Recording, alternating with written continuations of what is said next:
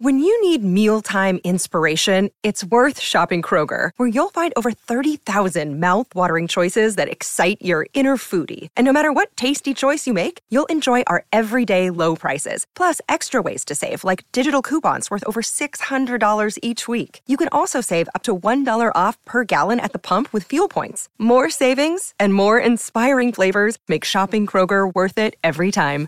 Kroger, fresh for everyone. Fuel restrictions apply. The Bulletin.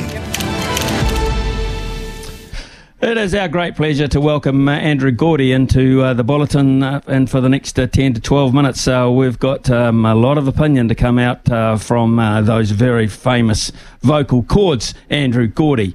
first of all, let's deal with hey, we've got an all white coach. We've finally got an official all white coach, Darren Bazeley. We, I, honestly, Smithy, I never thought we'd get here. I never thought we would get here because it, didn't that just drag on for an unnecessarily long amount of time? Um, I'm thrilled for Darren Bazeley. Darren Bazeley is a rock solid human being.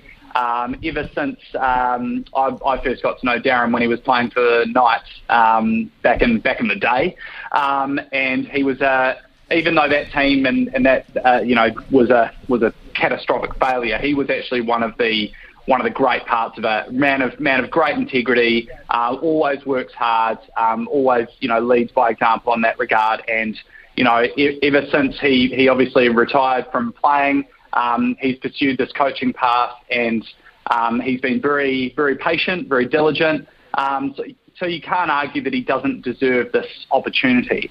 Um, what the only thing that bothers me about this appointment is just the the spin and BS, frankly, that uh, we've been exposed to by New Zealand football throughout this appointment process, which frankly has been shambolic.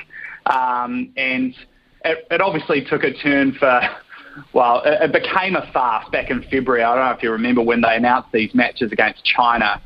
Um, and it was in the it was in the press release um, that Darren Bazeley will you know will will be the interim head coach He'll take on the role as an interim on an interim basis after the leading candidate for the permanent All Whites head coach role had to be called upon to help manage a family health issue, etc., etc., etc.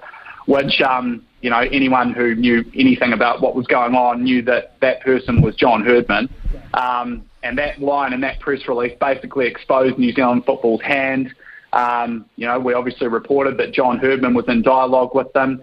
He confirmed as much when he said that he had turned down an approach from New Zealand football when he recommitted to Canada. And then just the again, it was the spin and the rubbish that came out after that. You know, New Zealand football saying we remain in positive dialogue with our preferred candidate for the permanent coaching role. It's just rubbish. It was all rubbish all along. And what all that we've really found out here is that they were quite happy for Darren Bazeley to to plot along and, and, and while they while they sort of sought, I suppose, other other candidates, but that's where they've ended up. Now, is, does that mean it's a, it's a bad thing? No, it's not. I, I think Darren will Darren will do uh, a good job. He'll make a good fist of, of this job. Um, and he, you can't argue that he doesn't know the players, he doesn't know the, the setup, the environment, and all of that kind of thing. But I, I just think New Zealand football have been, I don't know, a little naive at times here. Um, they've, they've quite clearly been, I'll say, economic with the truth. Um, we all know that they were chasing other candidates. Um, so why beat, beat around the bush? There's no there's no shame, I suppose, in and missing out on and aiming high and missing out on preferred candidates. But look, they've, they've settled on Darren Bazeley. Just feels like we could have reached this point a little bit sooner. Um, and time is of the essence when you're when you're building into a World Cup cycle. So yeah, I wish them all the very best. I just wish that it could have been done differently. Yeah, I, I, hope he feels secure in the job, even though he has been appointed. I hope he really feels like it is his role at the moment, and it must be hard. Uh, it's an All Black Test match week isn't it, Andrew? Please tell me it is. Is it? Uh, is it? Is it? Uh, is it? I, I haven't really caught up with that. No, of course it is.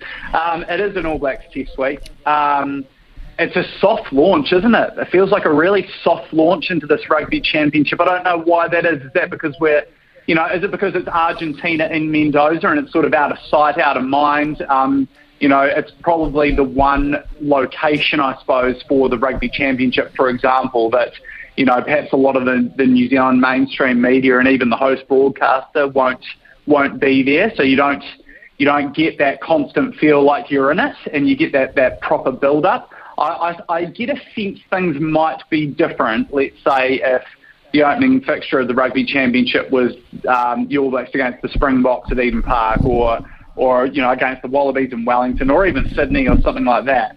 Um, but because it's sort of out of the time zone, out of the way, in a location that is probably yeah the the worst, I suppose, for access um, for any games in the Rugby Championship, I think that's why it feels like a soft launch. That said, though, Smithy, my, my gut feeling is that come Sunday morning, we'll all be tuning into this um, because it's an important fixture. Um, it's an important fixture in the context of the year.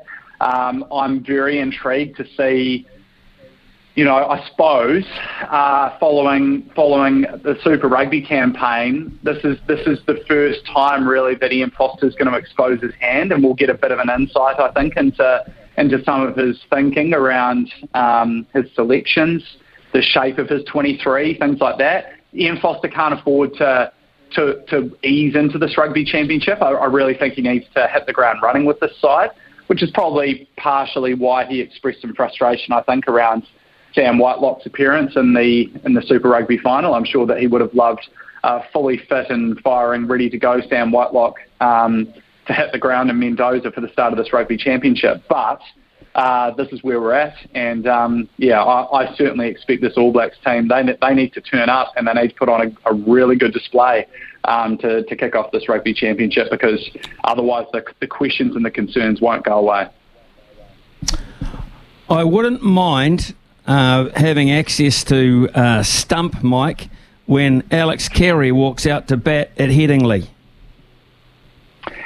I think that the host broadcaster just needs to make a call that we're going to have that up.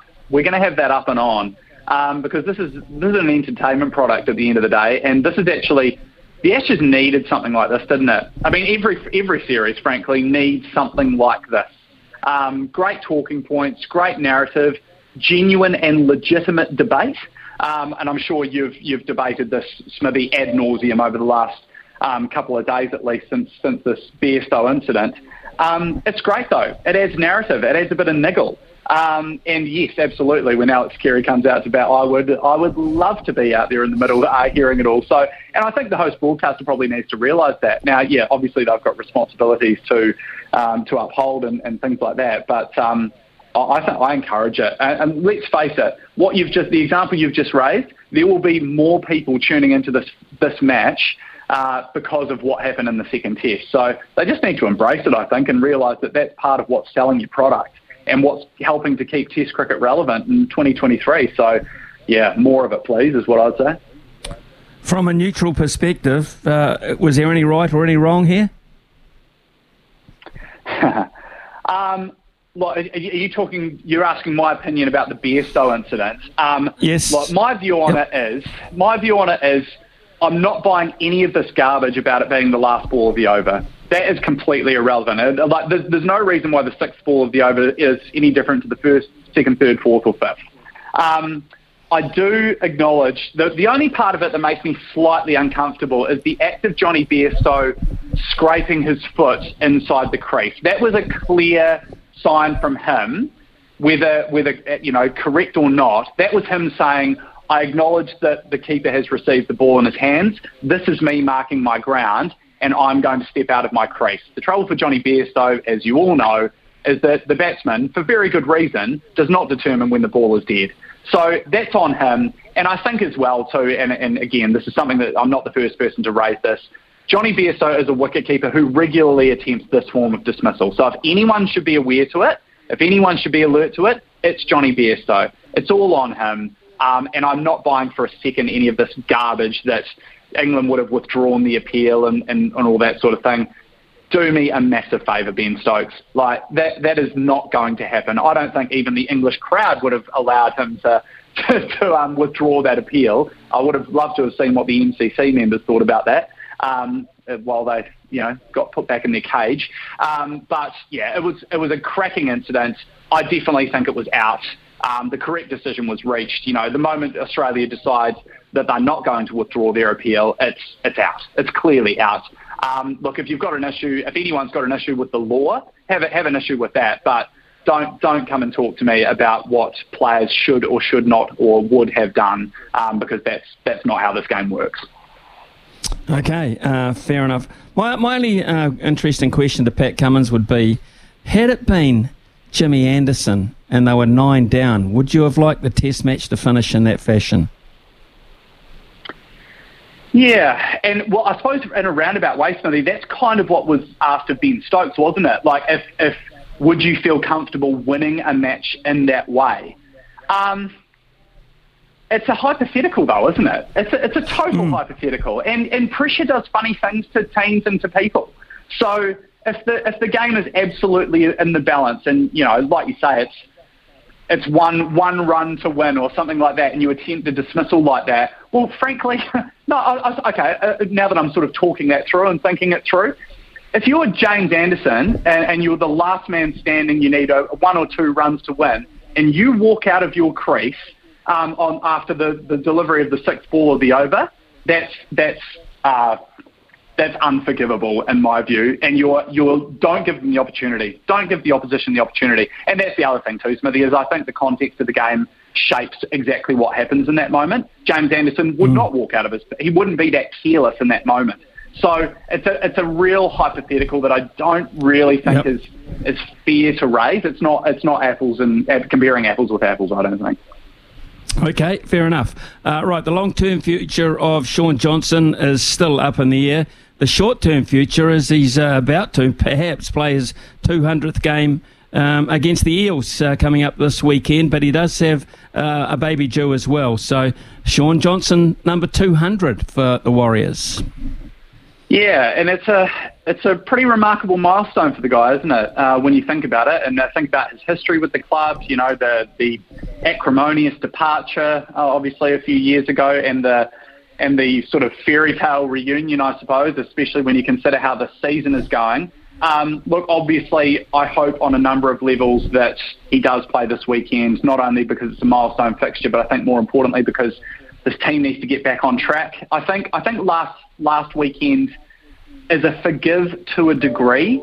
Um, quite clearly, the Warriors don't really have a great game plan for coping with those sorts of conditions.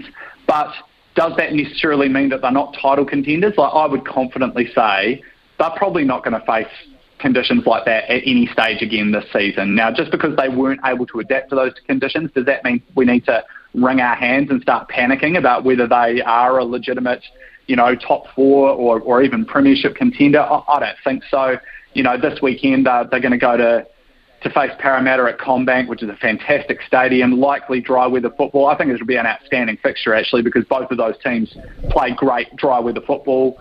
Um, so an exciting fixture, and I would love for Shaun Johnson to be available for that reason because I think they will they will need him, and they need a bounce back this weekend, especially when you consider they've got the Sharks next week. You know, it's a pretty tough run of fixtures. They need their best players on the field. They're going to be without Josh Curran. They're going to be without Marata Niukore, obviously. Um, so, you know, if you start chipping away at the best players in your team not being available, um, you know, it's it's hard to put in your best possible performance. But look, family comes first. Um, he's obviously expecting a second child um, you know, for, for a starter, I, I hope obviously the, the baby is happy and healthy and arrives safe and sound. Um, yeah, but hopefully it arrives early and Shaun can Shaun can get on the plane and, and play that fixture uh, this weekend because I think uh, I think the, the team really needs him. They need a bounce back. They need a response. Andrew Gourdie, as always, the voice of authority. Uh, we thank you for being on the bulletin this morning, and you have a mighty fine day.